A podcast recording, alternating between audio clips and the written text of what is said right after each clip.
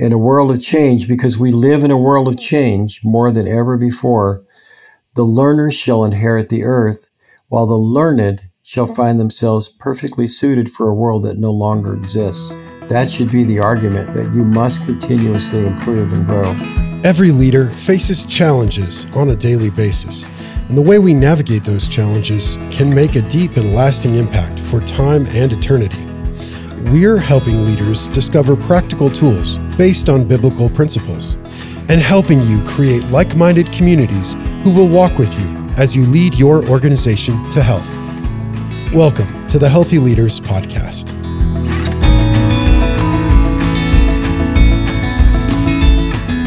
Welcome to the Healthy Leaders Podcast. I'm your host, Peter Hartzell, and I'm very pleased to be with you today. Our podcast topic is continuous improvement and growth. And uh, this is this is a really intense uh, topic. There's a lot to it. There's a lot of uh, there's a lot of stories. Uh, Phil, you've had a lot of experiences, a lot of a lot of trial and error, and uh, I think one of the things that you and I talk about a lot is uh, especially in the beginning when we started working together, getting to that point, we I think you call it get mo, good enough to move on, where you get to a point in a project where you're like, you know what, it's good enough to move on. Let's let's let's just not over engineer this thing and and just launch or just go live with it and then continue to improve it. And that's been really helpful for me in a lot of areas of my business and, and in my personal life where I, I, I found, and I know this is true because a lot of people my age feel this way. We we tend to get to us um, super excited, especially if you're an entrepreneur. We get excited about an, uh, something we're working on, and we want to make it perfect so that when we put it out in the world, everyone sees this amazing, perfect thing.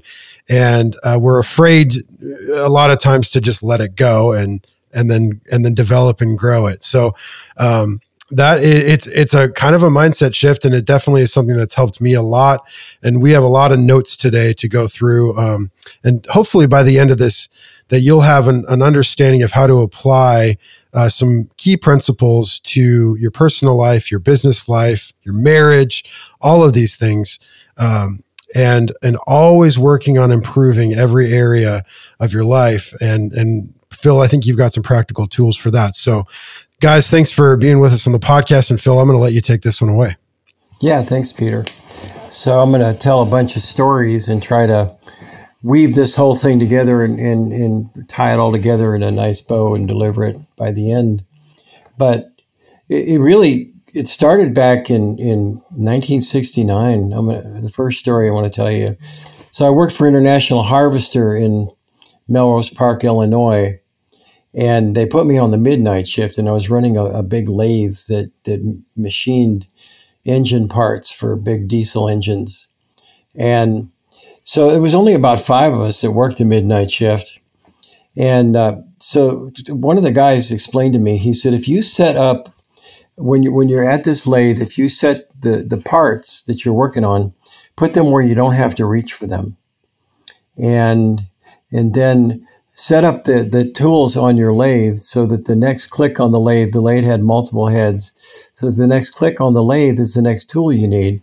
And find every way you can to where you can just work without having to move, without any motion, without any strain on your back.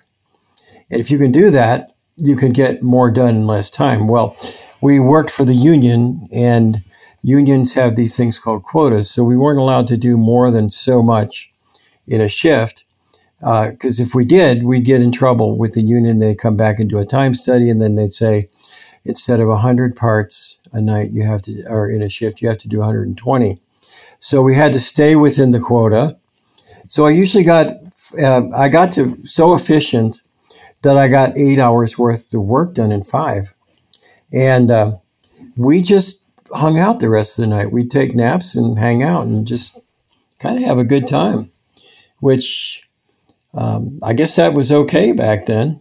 But, anyways, that's where I learned that that whole thing. And what I want to do is share with you that this is something that you do in your personal life, your business life, in every area of your life, in your marriage. You, you, you need to be constantly working toward improving everything. So if you think of it's not about perfection, it's about growth and maturity. So think of a tree. A tree is never perfect. It's just always maturing. So we're not machines. We're not things. We're living things. So we're constantly looking for how can we mature, mature ourselves out. So uh, as I was meditating um, yesterday, and then my wife and I were sitting on the porch today, I just had this incredible awareness that everybody on the planet is is seeking wholeness. All of us are seeking wholeness, both collectively and individually. And that's why we're constantly complaining about what's wrong and what we need to improve. But most people, uh, uh, they try to find their wholeness in things that really don't make them whole, like blaming somebody else. Um, you blame somebody else for your problems, and that's supposed to make you whole. Uh, taking drugs, drinking too much, um, uh, doing things that really don't make you whole. And, and I just want to put in a plug for God here that it, only if you take God's way of becoming complete, that's the only way that's really going to work. So we're going to get more into that later. But, anyways, as I was looking for a career, oh, this would have been back in about 1976 or so, 1977. We lived across the road from a, a 3,000 acre Boy Scout camp. And the guy who was the scoutmaster had taken me under his wing. He had mentored me and just taught me a lot of life's lessons. He's actually, it's 2022 right now, and he's actually still alive. He's about 95 years old. But he was a block layer, and my original desire was not to build cabinets. I wanted to be a mason. I wanted to lay blocks and and bricks and stones.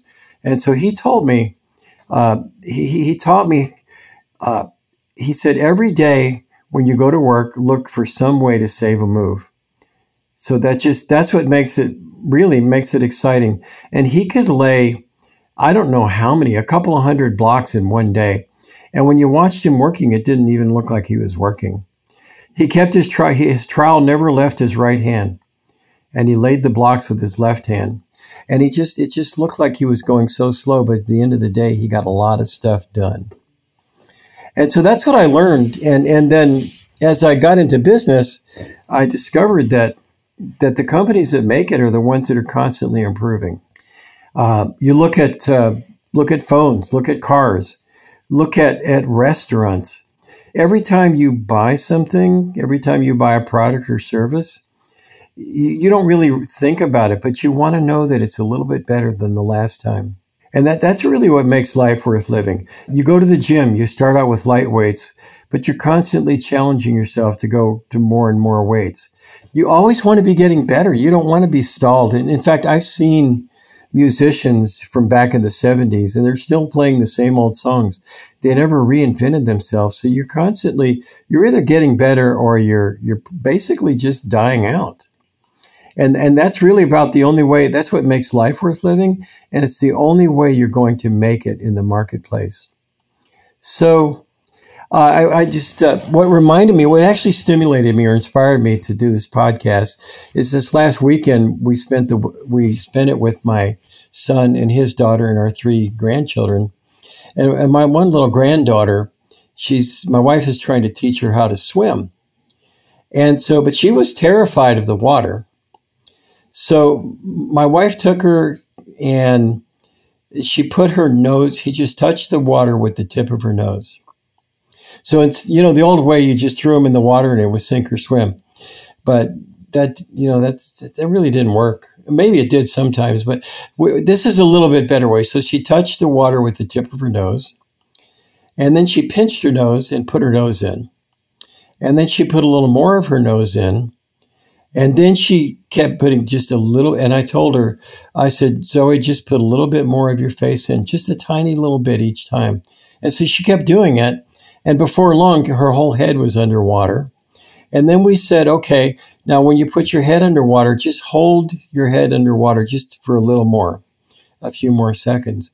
And so that, that when I saw that, I go, yeah, you know, we need to do this podcast on continuous improvement because in my coaching practice, that's pretty much what I do is I teach people how to create a plan that is constantly improving. So back in, in 19, around 1950, there was a man named Edwards Deming who went to Japan. He actually went to America. It was right after World War II. And he told the Americans, he said, You are not the number one manufacturing nation in the world. You might think you are because, uh, because you helped win the war. And so a lot of nations are patronizing you. And also because you're one of the only manufacturing nations in the world that didn't have their factories blown up. And they didn't believe him. So he went to Japan, the least likely place. Here's a country that is in debt. They're hated. A lot of their, their people are dead. Uh, their, their factories have been blown up. I mean, they were blown to smithereens. And he, he taught them this thing called lean manufacturing. And it, it's, a, it's just a way of continuous improvement. Now, Edwards Deming was not a visionary, he was a statistician and he could prove mathematically that this stuff actually worked. So he, came up with these 14 points that he taught, and he taught about identifying different wastes and eliminating waste. And so I remember when I was a boy that Japanese stuff was considered to be junk, but the Japanese just patiently just continued to improve their stuff and improve their stuff. And by the 1990s, people were buying Japanese vehicles and they were they were ignoring the American vehicles. So there was a uh, there were some uh, American manufacturers that went over to Japan to see what they were doing, and the Japanese showed them everything they were doing. And then there was a news special that said, "If Japan can, why can't we?" And so they finally caught on that hey, we need to keep, we need to start improving stuff, being continuous improvement. So, so Edwards Deming uh, he was actually the father of lean manufacturing and the father of uh, of continuous improvement.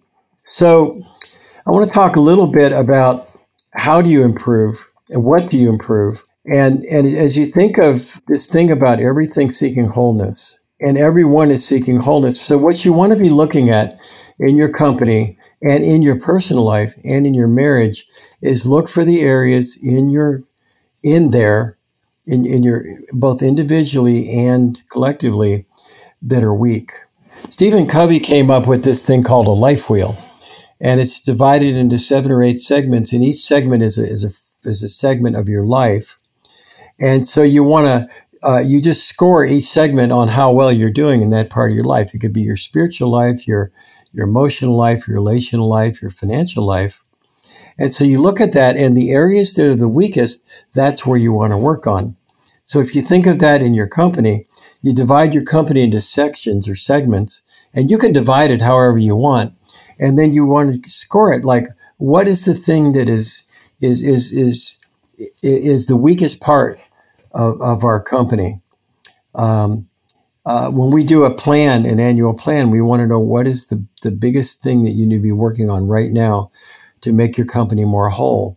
Think of that in your personal life. Think about that in your marriage. And so, one thing that, that I did is so that this is a whole, really a whole way of life in, in, a, uh, in a workplace because workers typically will resist change. And people are afraid of, uh, they're afraid that if, if you bring change, that they're going to lose their job.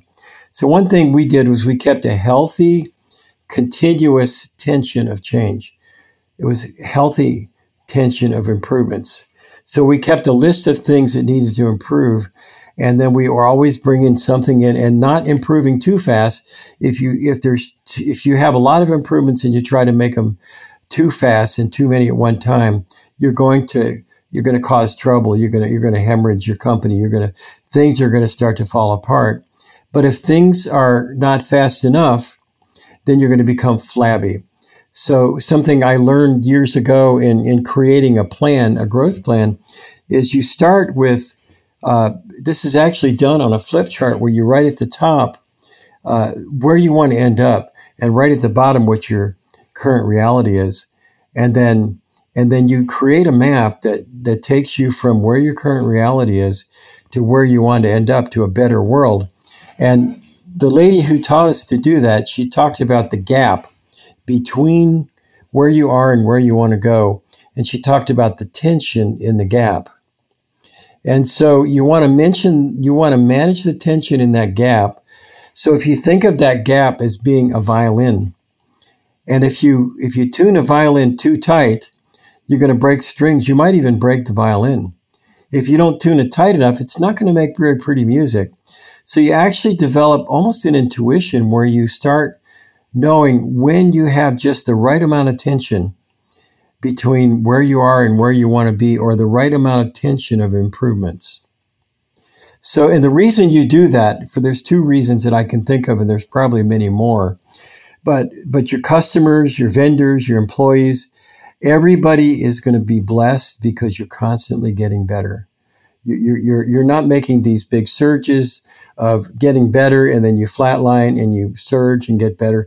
It's just going to be a constant, continuous growth of getting better. And then the second thing, like I said, is that workers resist change. So if you, if you create a culture of change, if you create a lifestyle of change, then if you hit a crisis or a downturn, you already have the forward momentum of change and you're ready. So if, if, if you're in a, in a, if your organization, your workers resist change and a, and a crisis or a downturn hits, it could be fatal because they don't want to change and they're going to resist that change. So one of the things I always told my workers is if you work yourself out of a job, I will give your job to the person who won't.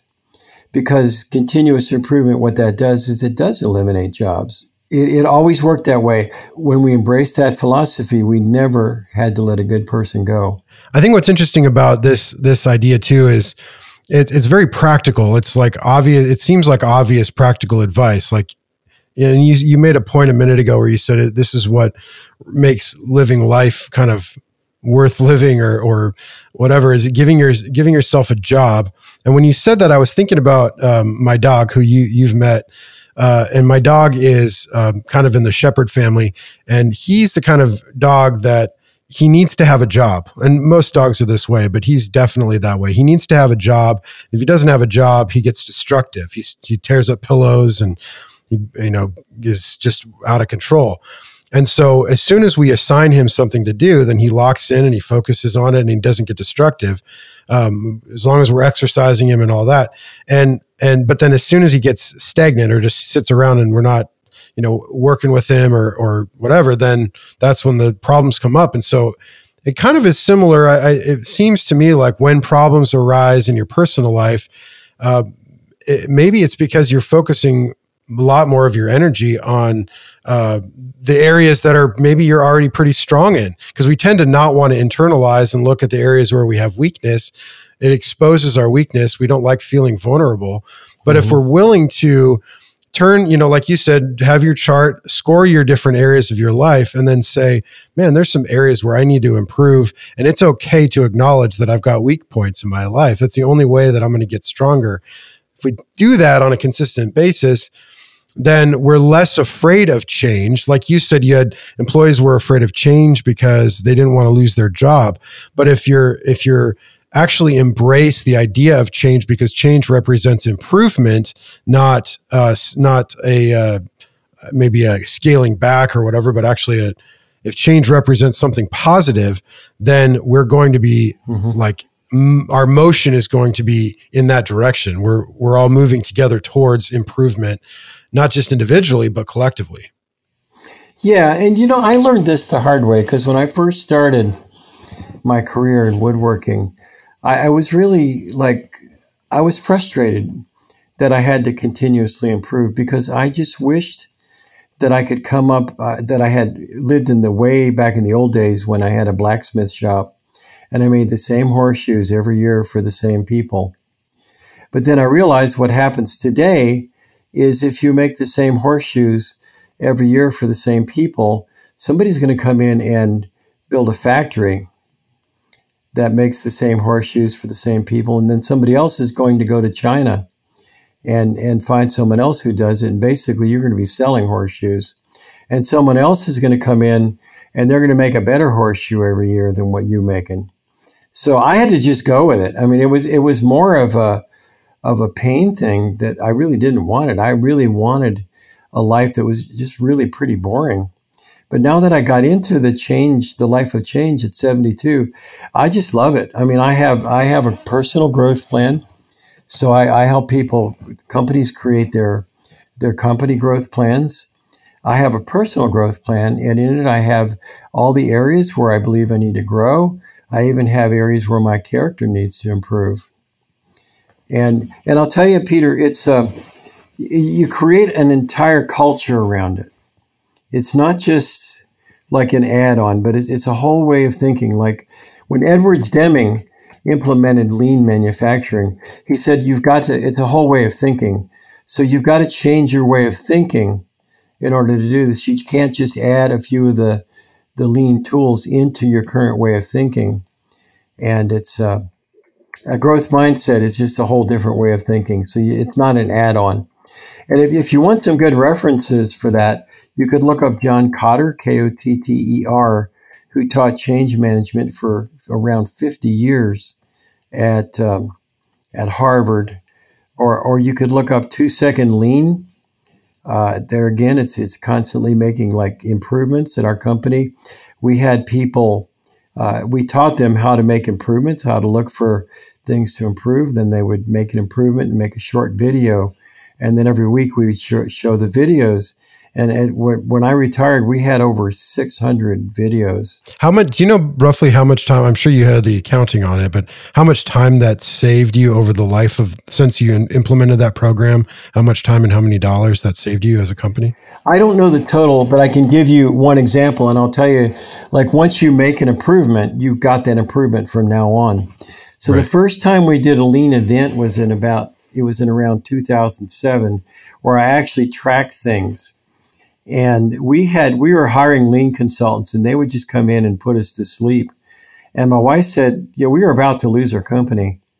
And my wife said, "Look, why don't we read the books and figure it out for ourselves?" So we did, and and we we created some of our own language around it. Uh, I'll share some of that language in in a minute, but. Uh, so what we did was we created an event. So the the lean like the Deming lean is where you create these events called Kaizen events, and you basically just take a week or two off and you re you revamp your entire operation. So you look for ways to to make things flow in the right direction with the least amount of, of waste and resistance and, and obstacles. And so I went around the plant and I had each of them tell me what they would change. And most of the changes didn't cost any money. And at the end of the week, we had about 700 hours invested, but we calculated that we were going to save 5,000 hours a year. Wow. So it took us a couple of months to catch up on those 700 hours that it cost us. But that 5,000 hours a year that we saved, we saved it from that point on. Yeah. So what if you have a culture that's constantly improving and each each all the time you're constantly saving that whatever you're saving, where once you make a change, you keep that change from now on. It may have taken you a couple hours to make it. So I'm going to give you a very broad theory, and please, you accountants, don't hold me to this. but if a healthy company is going to make roughly 6% net profit, so I often would ask employees, how much does a company keep of all of what they sell? So if we sell $100 worth of, of material, how much do we keep? And some would say 50%, some would say 20%, some would say whatever, 15. The truth is that a healthy company needs to keep between six and eight dollars for every hundred dollars that they they take in in sales. Well, think about this, and, and again, this is a broad theory, so don't don't be calling me and, and being exacting with me about fixed costs and all that. But but theoretically, that every time you save $8, that's a $100 less sales that you need to generate. Whoa. Whoa. Okay. So I can, I can hear the, I can hear the emails now though. So yeah, but that's a, that's a, I, yeah, I never considered I mean, don't nitpick me down to the fixed sure. costs and all that, but, but theoretically, every time you can find or save me $8, that's $100 less sales that we need to make. That's $100 less product that we need to make.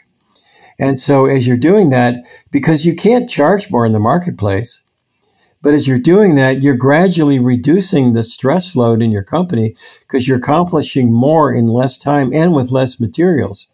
So whether you're saving it in time or material, you're you're you're you're, you're lowering your stress load. And what that does is it effectively gives you more more time and more attention that you can focus on the customer because you're focusing less time and attention on like looking for tools, looking for inventory, remaking things.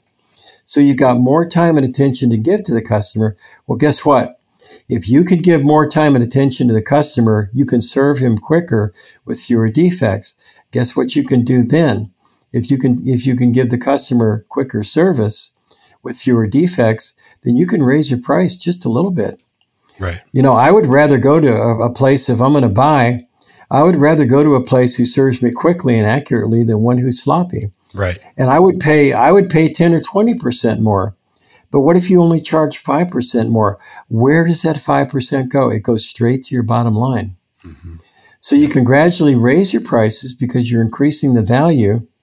So it all goes straight to the bottom line. So there's there is really no downside to being in continuous improvement once you understand how to do it. So you so study John Kotter. I, I watched his videos. I took his classes. I read his books. He teaches the right way to create a, an improvement to, to make change. You start with a very small team who's bought in, and that team starts working the change. Uh, they start developing the, the, the, process, and then as they get it developed and, and as they get it to working, they gradually radiate out to the rest of the company. That's basically how it's do it, how they do that. You know, and I could talk more about how to write SOPs, standard operating procedures, and, and how to keep it. So our standard operating procedures didn't sit in a drawer collecting dust. They were living documents that we were constantly improving. Um, I could talk about, um, yeah, how your spiritual life is that way.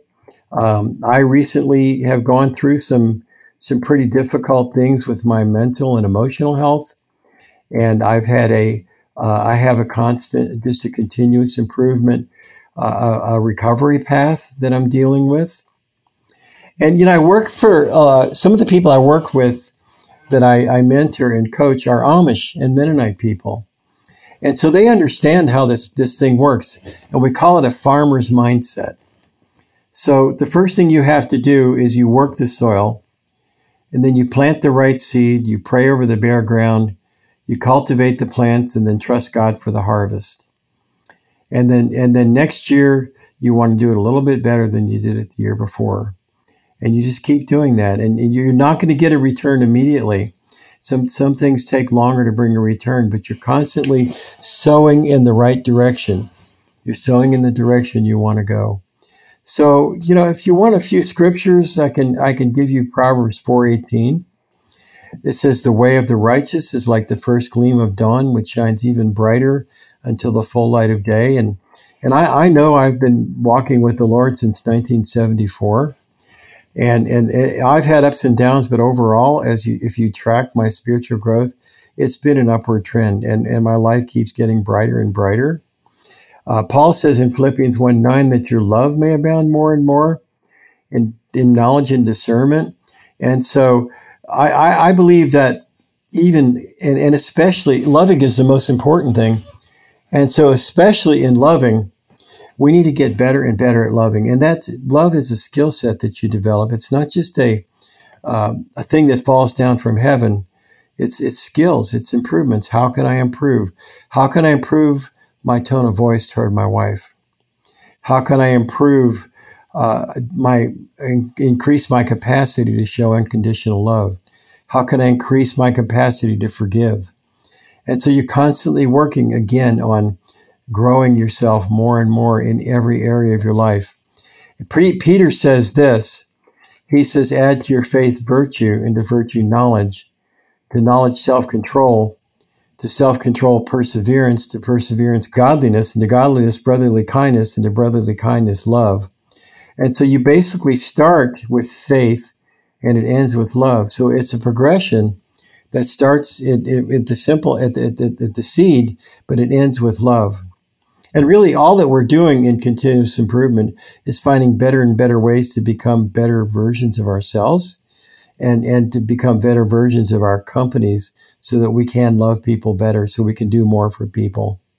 So i want to i want to just want to go back because i just i feel really um, just just it just jumped out to me how everyone is seeking wholeness both individually and organizationally and and we need to come up with practical structured ways to identify where we lack wholeness and then find healthy ways to increase our wholeness instead of using things like anger, drugs, uh, overuse of entertainment, uh, self medicating, blaming, and just come up with the skill sets of how to how to become whole and then make that wholeness even greater. So when you get done working on the thing that needs improvement, then that, what that's going to do is going to cause something else that, that needs more improvement. And so you're constantly creating greater and greater wholeness. So, and I believe that's how we can create workplaces that, that please God.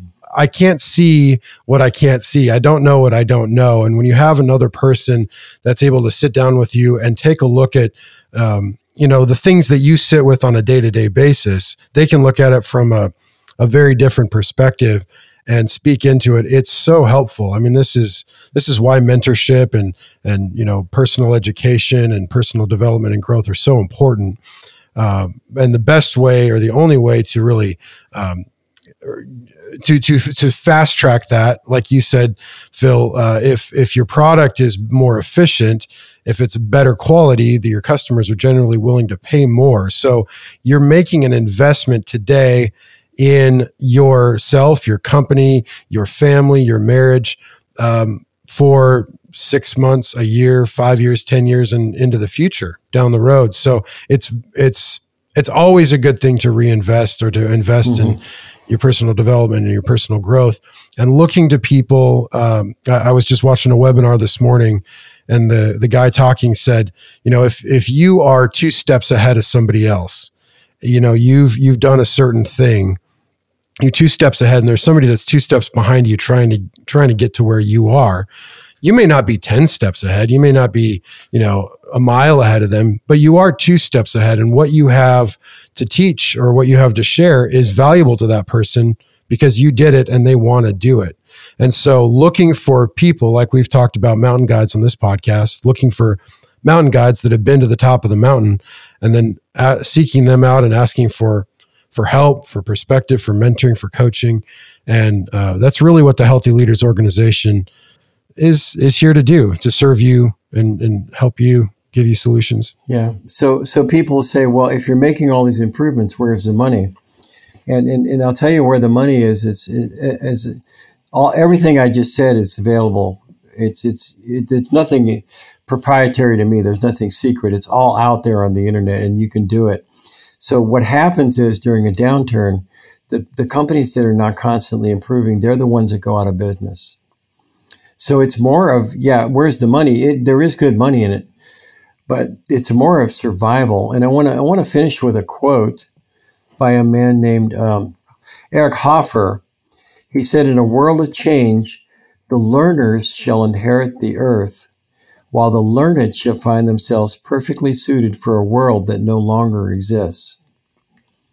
I want to say that again in a world of change because we live in a world of change more than ever before. The learners shall inherit the earth, while the learned shall find themselves perfectly suited for a world that no longer exists. So, that if, if, if anything, if you want to stay in business, that should be the argument that you must continuously improve and grow. That is such an amazing quote. And that's, you know, that's what we strive to in, in our personal lives, in our businesses, to always be learning and growing and constantly improving. And uh, we want to help you. So if you're sitting there saying, "Yes, I need help. I need, I need to start continually improving in all areas of my life too go to healthy-leaders.org and you can you can click there's a link on there you can click to reach out to phil. Um, we've got a little form on there. You put your information in. An email will go to phil and then he'll read it. He'll uh, email you back. This is no like there's no like massive email campaign here going on. This is going to phil's inbox. Uh, he'll read it and email you back and if there's, you know, if he feels like there's an area where he could help you grow, um, then you guys will set up a time to to have a call and go from there. So that's we'd love to to hear from you. So thanks for joining us on the Healthy Leaders podcast today, and we will see you on the next episode. Take care. Thank you for listening to the Healthy Leaders podcast as we journey together toward healthy biblical leadership.